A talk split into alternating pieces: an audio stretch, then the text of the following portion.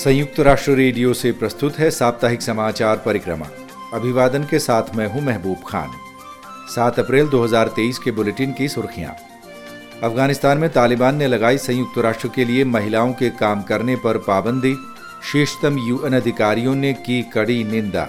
Israel और फिलिस्तीनियों के दरमियान हाल के तनाव के मद्देनजर अधिकतम संयम बरते जाने की अपील। रमदान ईस्टर और पास ओवर के पवित्र त्योहारों के संयुक्त अवसर पर एकजुट होकर शांति के लिए प्रार्थना करने की पुकार। विश्व भर में औसतन हर छह में से एक व्यक्ति प्रजनन क्षमता में कमी से प्रभावित और डब्ल्यूएचओ ने मोटरसाइकिल सवारों को सुरक्षित हेलमेट पहनने के लिए प्रोत्साहित करने की खातिर जारी किया एक नया मैनुअल। हम आपको याद दिलाते चलें कि वैश्विक परिप्रेक्ष्य वाली मल्टीमीडिया समाचार सामग्री के लिए आप हमारी वेबसाइट पर आना ना भूलें। पता है news dot U N dot org slash H I आप हमारा न्यूज़लेटर भी सब्सक्राइब कर सकते हैं, जिससे हर दिन समाचार आपको खुद ब खुद मिलते रहेंगे। अब समाचार विस्तार से।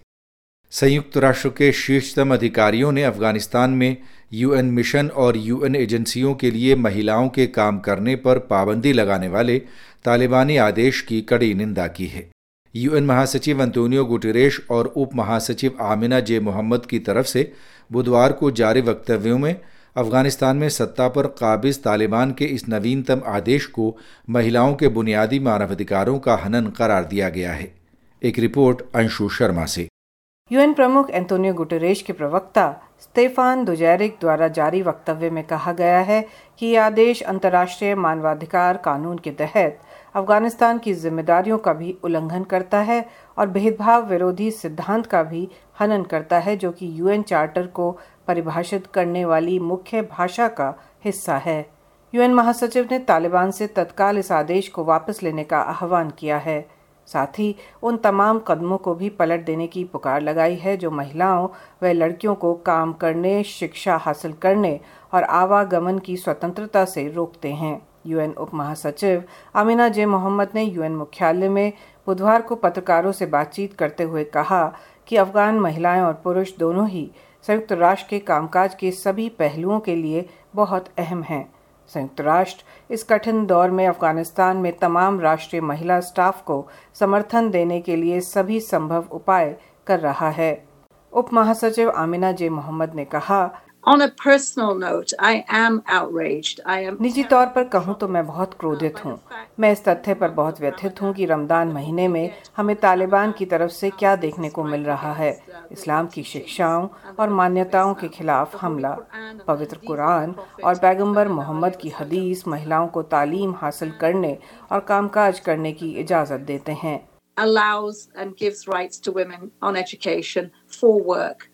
UN उप महासचिव आमिना जे मोहम्मद के शब्द। उन्होंने कहा कि अफ़गानिस्तान में संयुक्त राष्ट्र राष्ट्रीय स्टाफ को वेतन मिलता रहेगा, मगर महिलाओं व पुरुषों सहित सभी राष्ट्रीय स्टाफ को अगला स्पष्टीकरण मिलने तक कार्यालय नहीं आने के लिए कहा गया है।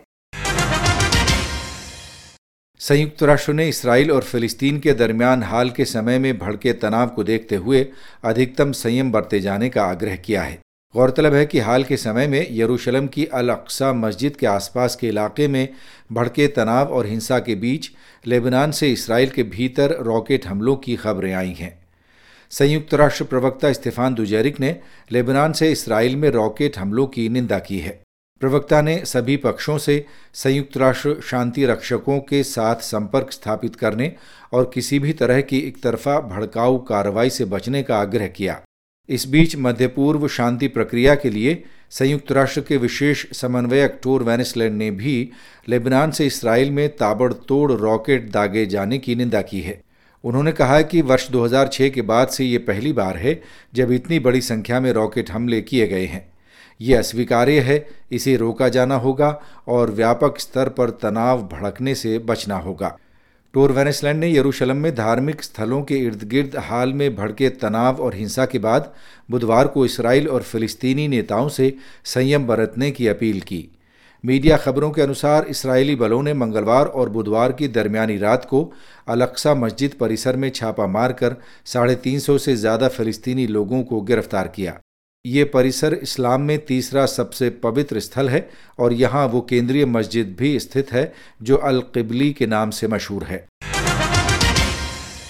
संयुक्त राष्ट्र प्रमुख एंतोनियो गुटेरेश ने इस सप्ताह रमदान, ईस्टर और पासओवर के पवित्र त्योहारों के संयुक्त अवसर पर दुनिया भर के विभिन्न धर्मों के लोगों को एकजुट होकर शांति के लिए प्रार्थना करने का आह्वान किया है। एक संक्षिप्त रिपोर्ट के साथ सचिन गौड़। संयुक्त राष्ट्र महासचिव एंतोनियो गुटेरेश हर वर्ष रमदान के पवित्र महीने में चुनौतियों से घिरे किसी एक मुस्लिम देश के साथ एकजुटता दर्शाने के इरादे से वहाँ की यात्रा करते रहे हैं। उन्होंने यूएन न्यूज़ की अरबी भाषा सेवा के साथ एक साक्षात्कार के दौरान कहा कि दुनिया के अनेक हिस्सों में शांति की बहुत कमी है और ये हम सभी के लिए शांति हेतु एकजुट होने का क्षण है। So this is the moment to come together and for those that believe uh, in God in different ways with different expressions to join their voices in a common prayer for peace. महासचिव Guterres कह रहे थे कि एकजुट होने और अलग अलग तरीकों से और अलग अलग अभिव्यक्तियों के साथ ईश्वर में आस्था रखने वाले लोगों के लिए शांति की एक साझा प्रार्थना में अपनी आवाज़ शामिल करने का क्षण है यूएन के शीर्षतम अधिकारी ने रमदान के दौरान एकजुटता यात्रा की परंपरा तब शुरू की जब वो संयुक्त राष्ट्र शरणार्थी एजेंसी में शरणार्थियों के लिए उच्चायुक्त के पद पर कार्यरत थे। उन शरणार्थियों में अधिकतर मुस्लिम थे और शरणार्थियों को दरिया दिली के साथ अपने यहाँ जगह देने और उनके साथ एकजुटता दिखाने वाले अधिकतर समुदाय भी मुस्लिम थे। यह पूछे जाने पर कि रमदान के दौरान उपवास करने वाले मुसलमानों में शामिल होने से उन्हें क्या अंतर्दृष्टि मिली तो उन्होंने कहा कि इससे वो इस्लाम का असली चेहरा देख पाए। उन्होंने कहा कि शांति, एकजुटता, उदारता की भावना जो उन्होंने शरणार्थियों की मेजबानी करने वाले समुदायों में देखी और स्वयं शरणार्थियों का साहस व सहन, सक्षमता बेहद प्रेरणादायक थी। विश्व स्वास्थ्य संगठन डब्ल्यू ने मंगलवार को जारी अपनी एक नई रिपोर्ट में आगाह किया है कि विश्व भर में औसतन हर छः में से एक व्यक्ति प्रजनन क्षमता में कमी यानी बांझपन से प्रभावित हुए हैं और उनके लिए पर्याप्त स्तर पर उनकी पहुँच के भीतर देखभाल सेवाएँ उपलब्ध नहीं हैं। प्रजनन क्षमता में कमी यानी इन्फर्टिलिटी से पुरुष व महिलाएँ दोनों ही प्रभावित होते हैं।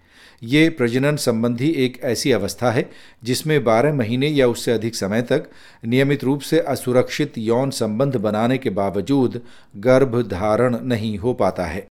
विश्लेषण के अनुसार वयस्क आबादी का साढ़े सत्रह प्रतिशत हिस्सा अपने जीवन काल में प्रजनन क्षमता में कमी के अनुभव से गुजरता है। स्वास्थ्य संगठन ने बताया है कि उच्च, मध्य और निम्न आय वाले सभी देशों के लिए ये दरें लगभग एक जैसी ही हैं। यूएन स्वास्थ्य एजेंसी के महानिदेशक डॉक्टर टेड्रोस एडेनोम गैब्रिसिस ने कहा कि ये रिपोर्ट एक महत्वपूर्ण सच को उजागर करती है और वो है कि बांझपन बिना किसी भेदभाव के सभी को प्रभावित करता है। उन्होंने कहा कि प्रभावित व्यक्तियों का अनुपात दर्शाता है कि प्रजनन क्षमता की देखभाल सुलभता का दायरा व्यापक बनाने और ये सुनिश्चित किए जाने की आवश्यकता है कि स्वास्थ्य शोध व नीति में इस मुद्दे को अब और दरकिनार नहीं किया जाए। विश्व स्वास्थ्य संगठन डब्ल्यूएचओ ने मोटरसाइकिल सवारों को हेलमेट पहनने के लिए प्रोत्साहित करने और सुरक्षित गुणवत्ता परक हेलमेट के प्रयोग को बढ़ावा देने के इरादे से बुधवार को एक नया मैनुअल जारी किया है। इस मैनुअल में आम लोगों के जीवन की रक्षा पर रक्षित कानून और नियमों सहित अन्य एहतियाती उपाय पेश किए गए हैं। कुछ और जानकारी सुनिए सचिन गौड़ से।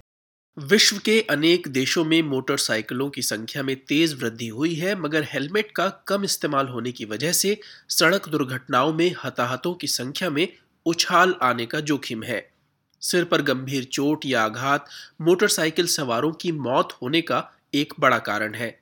सुरक्षित और अच्छी गुणवत्ता वाले हेलमेट के प्रयोग से मौत होने के जोखिम में छह गुना कमी लाई जा सकती है। मोटरसाइकिलों की संख्या तेज गति से आगे बढ़ रही है। इसके बावजूद निम्न और मध्य आय वाले देशों में गुणवत्ता परक हेलमेट का इस्तेमाल कम ही होता है। हेलमेट का कम प्रयोग होने के कई कारण हैं। जैसे सुरक्षित गुणवत्ता परक और पहुँच के भीतर कीमत वाले हेलमेट की उपलब्धता में कमी, बच्चों के लिए हेलमेट की अनुपलब्धता, कानूनों का कमज़ोरी से क्रियान्वयन और गर्म मौसम। इसे ध्यान में रखते हुए और मृतकों व घायल होने वाले लोगों की संख्या में वृद्धि की आशंका को टालने के लिए त्वरित कार्रवाई पर बल दिया गया है। बुधवार को जारी की गई नई नियम पुस्तिका तथ्यों पर आधारित है और आवश्यक उपायों को दर्शाती है।